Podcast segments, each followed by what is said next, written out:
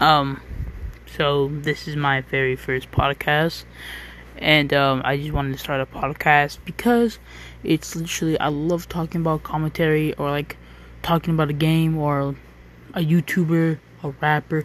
Okay, for once, Lil Nas X is selling those shoes, the demon shoes, or not the the devil shoe, basically, and I don't know. Apparently, he has one percent blood, which I kind of doubt that.